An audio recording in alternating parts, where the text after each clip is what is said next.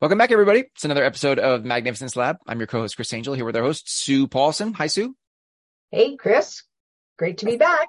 It's good to be back. That's such an, uh, sometimes I feel like I need an official introduction. And then like I have other podcasts where I'm sometimes literally just hit record mid sentence and we're just letting people come into a conversation. But Anyway. Exactly.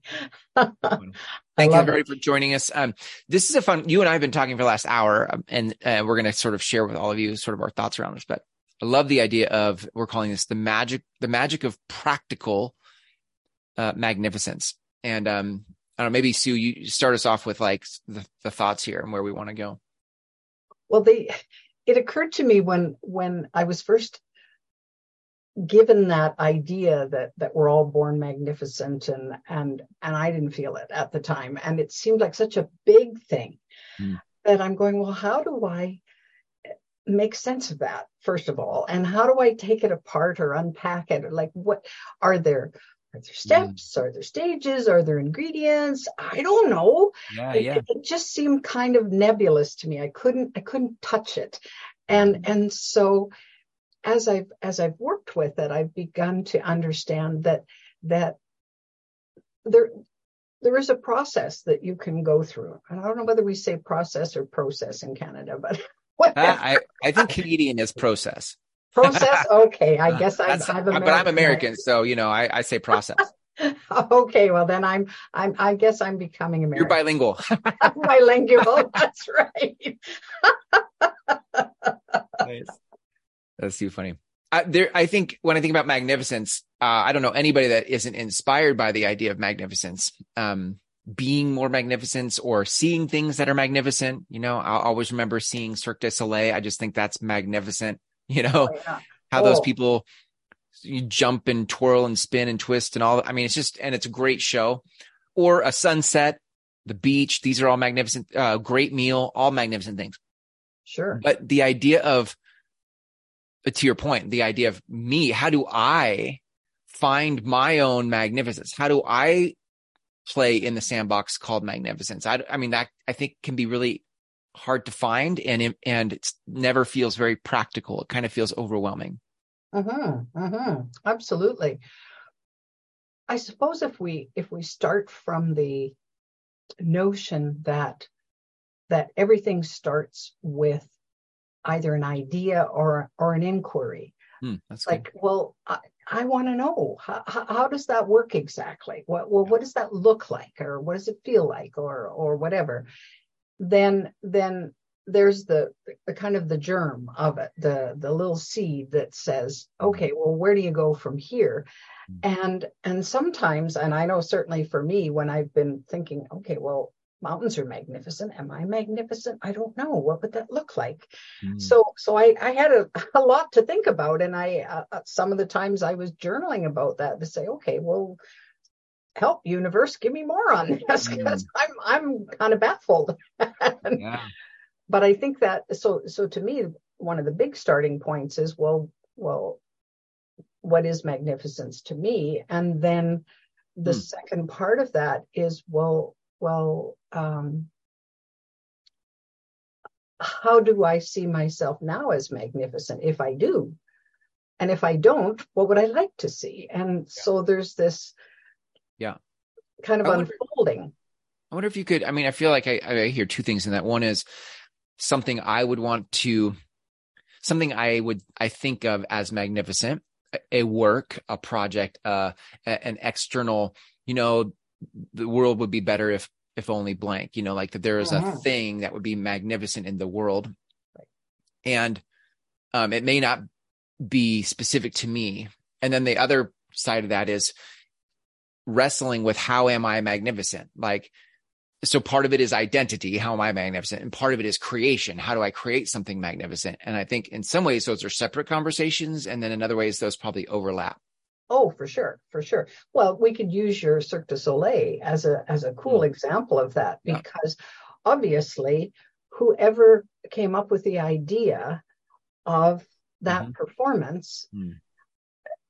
had a lot had this vision mm. of what that would be, and then then from there it was well all of the the pieces that had to fit into that Who, who's going to be part of it what what will they need to know or how will they need to mm-hmm. perform and and on and on and on and then of course the individuals who are are brought in to be part of that Cirque du Soleil, well, they have their own process. Well, how do I get to be mm-hmm. as skilled, as as mm-hmm. proficient, as magical as we want this whole performance to be? And that's then, of course, they all learn to do it together. Well, that's it's great, an yeah. interesting process, isn't it? Yeah, that's great. That's great. I, I would imagine. I love that analogy. I, I would imagine for someone acting in a Cirque show that they don't do dress rehearsals every day. Um, they do stretching and they do exercises and they do uh, fitness stuff and you know there's all the stuff they do that doesn't in the moment maybe feel magnificent they're like this is the work of getting ready to do the magnificent show yeah. but it is the commitment to the work. It's their desire to do the work. It's their ability to do the, all of that to me sort of is the foundation of magnificence. Yeah. Yeah. I think sometimes we think, well, if I were magnificent, I would look like I looked in the show 24 seven. I would, I would, you know, I would look all perfect 24 seven. And I don't think that's what you and I are getting at in this conversation of magnificence. No there's some building blocks of magnificence that don't always look staged or pretty or perfect. Oh, oh absolutely. A lot, lot, of it is is yeah. not sexy. It's it's kind of Magni- that's our next episode. Magnificence is not sexy. it could be, but it could be. yeah, the ugly side of magnificence, you know. Yeah. yeah. Well, and I, so here, here, uh, I'll move to an example of the pool. Mm. because the kids are taking swimming lessons right mm. now. And when I go to the pool for deep water aquasize, well, the kids mm. are all on the side. And these instructors, mm. where these kids are not in the pool, they're at the side of the pool and they're doing jumping jacks and they're doing all these physical things. I'm thinking, this isn't gym class, this is a swim class. and mm. so I'm I'm a little puzzled about this. And then of course, as I think about it, I'm thinking, well, if you're going to be a strong swimmer, you better make sure that your muscles are well developed and you have lung capacity and and all of that. Well, well, you have to get stronger to that. So, are jumping jacks fun when you're taking swimming lessons? Probably not. Yeah, but they're uh, important. Yeah, yeah. Well, that's the I. You and I are playing with the a concept here about um, having a, a structure for people to create their own magnificence lab, their own project, their own like 90 day, 100 mm-hmm. day. We haven't really fully fleshed that out yet, but the idea that there is a structured experience for people to play with the things that are interesting to them that cultivate um, their magnificence like that there is a way that if you can put yourself in the work of doing jumping jacks or stretching or whatever the whatever the creation is that you want to create that you think is magnificent for others outside of you. Yeah. Yeah. That there are ways you could bring intention to that as a project and in in the process cultivate your own magnificence. Yes. And i love that. I just think that's so practical. I mean that's the practical side of of magnificence you know Oh, for sure. Well, and the I, I've certainly found through experience that lots of times some of the smallest things contribute in a very mm. down to earth, uh, level headed, practical way, mm. contribute to um, the goal that you have. So if if if you want to have magnificence at work, for example, mm. then then maybe it starts with with uh, what goes on in the coffee room you know maybe yeah. maybe the the the person who brings uh, homemade cookies hmm. to the coffee room and cheers everybody up is yeah. part of that you know that that little oh little piece of heaven at work and and so hmm. it's that it can be the simplest things that make um, or or there's the expert who knows how to run that really complicated photocopier and you can yeah. always count on them to get you out of a jam. Right. so well, that that lightens your day. That makes everything go better. And and right. and so I so some of it I think centers around mindfulness for sure. to say, okay, well, well, what is it we really want here? It's not just about about showing up. It's about, well, what can we hmm. do in either a very small way or a series of small ways or steps that will take us to yeah the unfolding of that. Mm, wow, I love that. That's so practical.